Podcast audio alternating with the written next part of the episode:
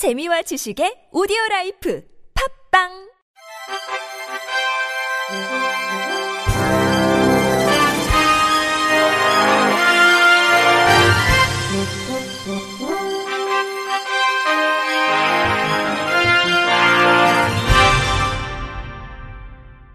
청취자 여러분 안녕하십니까? 4월 8일 금요일 KBIC에서 전해드리는 생활 뉴스입니다. 코로나19 여파로 사실상 닫혔던 해외 하늘길이 다음 달부터 본격적으로 다시 열립니다. 연말까지 미국 유럽 항공편 운항은 코로나19 이전 수준을 회복할 전망입니다. 국토교통부는 연말까지 국제선 운항 편수를 코로나19 유행 전인 2019년의 50% 수준까지 늘리는 내용의 국제선 단계적 일상 회복 방안을 추진하기로 방역당국과 합의했다고 6일 발표했습니다. 국토부는 세 단계에 걸쳐 해외 항공 노선 운영을 정상화할 방침입니다. 1단계로 다음 달부터 두 달간 국제선 정기편을 매달 주 100회씩 증편합니다. 이에 따라 현재 주 420회인 국제선 정기편은 내달 주 520회로 오는 6월엔 620회로 늘어납니다. 또 인천국제공항의 도착 슬롯 시간대 최대 착륙 횟수를 현행 10대에서 20대로 늘리고 부정기편 운항 허가 기간도 당초 일주일 단위에서 2주일 단위로 확대할 계획입니다. 1단계에선 지방공항의 세관 출입국 검역 인력을 재배치해 국내 예방접종 완료자리 대상으로 국제선 운항을 2년 만에 재개합니다. 다음 달에는 청주 무안 제주국제공항, 6월에는 김포 양양국제공항에서 국제선 운항을 재가동합니다. 김해공항은 작년 11월 국제선 운항을 다시 시작했습니다. 7월부터 시행하는 2단계 국제선 정기편을 매월 주 300편씩 증편하고 인천공항의 도착 슬롯도 30대로 늘어납니다. 또 지방공항 운영 시간을 정상화하고 코로나19 위험도가 높은 국가의 항공편 탑승률 제한도 폐지할 방침입니다. 코로나19가 엔데믹으로 전환되면 3단계로 국제선 정기편 운항을 완전히 정상화해 국제 표준대로 매년 두 차례 운항 스케줄에 대한 인가가 이뤄집니다.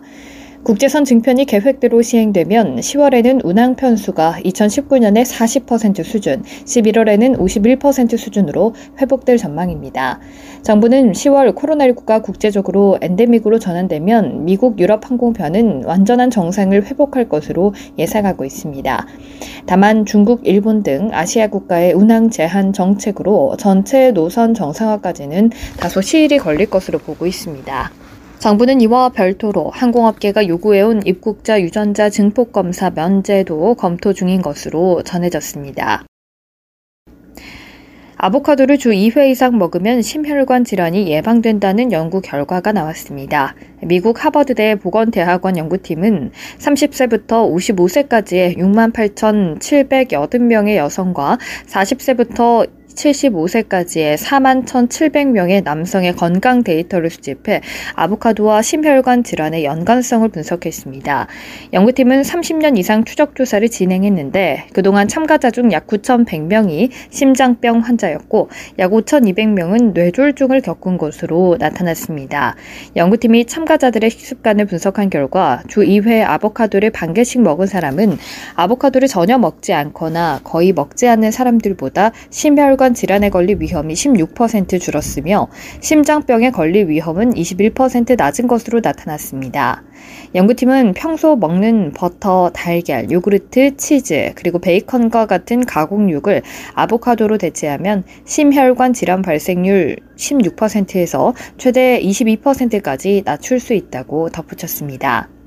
연구의 주요 저자인 하버드대 보건대학원 로레나 파체코 박사는 식물성 불포와 지방산의 섭취는 식사의 질을 향상할 수 있고 각종 심혈관 질환의 예방과 중요한 요소다라고 말했습니다. 아보카도는 식이섬유, 불포화 지방, 심혈관 건강에 좋은 성분을 포함하고 있습니다. 예전에도 임상 시험을 통해 아보카도가 높은 콜레스테롤을 포함한 심혈관 예방에 긍정적인 효과를 미친다는 것을 발견했습니다. 이번 연구는 과일, 채소, 곡물, 콩, 생선, 그리고 올리브, 카놀라, 참깨와 같은 식물성 지방과 다른 비열대성 기름에 초점을 맞춘 식이 패턴을 따르라는 미국 심장협회의 지침과 일치합니다.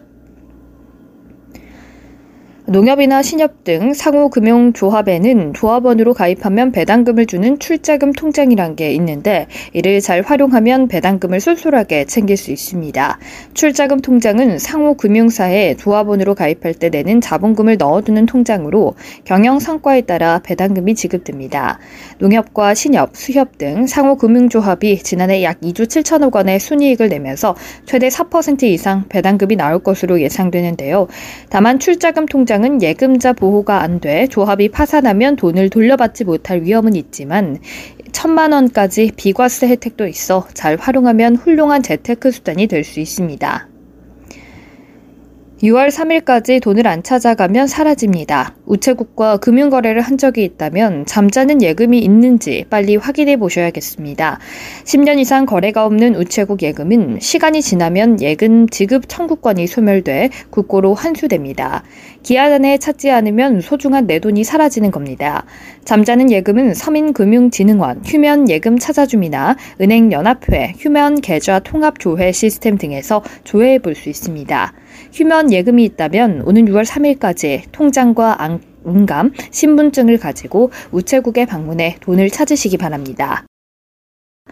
요즘에는 커피값이 밥값보다 비싼데요. 일부 음료는 열량도 밥보다 높았습니다. 한국소비자원이 커피 음료 프랜차이즈 29군데에서 판매되는 음료 58종을 대상으로 열량을 조사한 결과 커피류의 평균 열량은 285칼로리, 스무디와 AD류는 372칼로리로 272칼로리인 쌀밥 한 공기 열량을 웃돌았습니다. 일부 음료는 700칼로리를 넘어 밥 두 공기보다 열량이 높았고 당류 함량 역시 높았습니다. 스무디와 에이드류의 평균 당류는 65g으로 한 잔만 마셔도 50g인 하루 적정 섭취량을 넘고 시럽이 들어간 커피의 당 함량은 350ml짜리 탄산 음료와 비슷했으며 스무디와 에이드류는 1.6배 높은 것으로 나타났습니다. 끝으로 날씨입니다. 이번 주말 동안에는 오늘보다 기온이 더 오르겠습니다. 내일 서울의 낮 기온은 22도, 대구는 27도까지 오르겠습니다. 이상으로 4월 8일 금요일 생활 뉴스를 마칩니다. 지금까지 제작의 이창현, 진행의 박은혜였습니다. 고맙습니다. KBIC.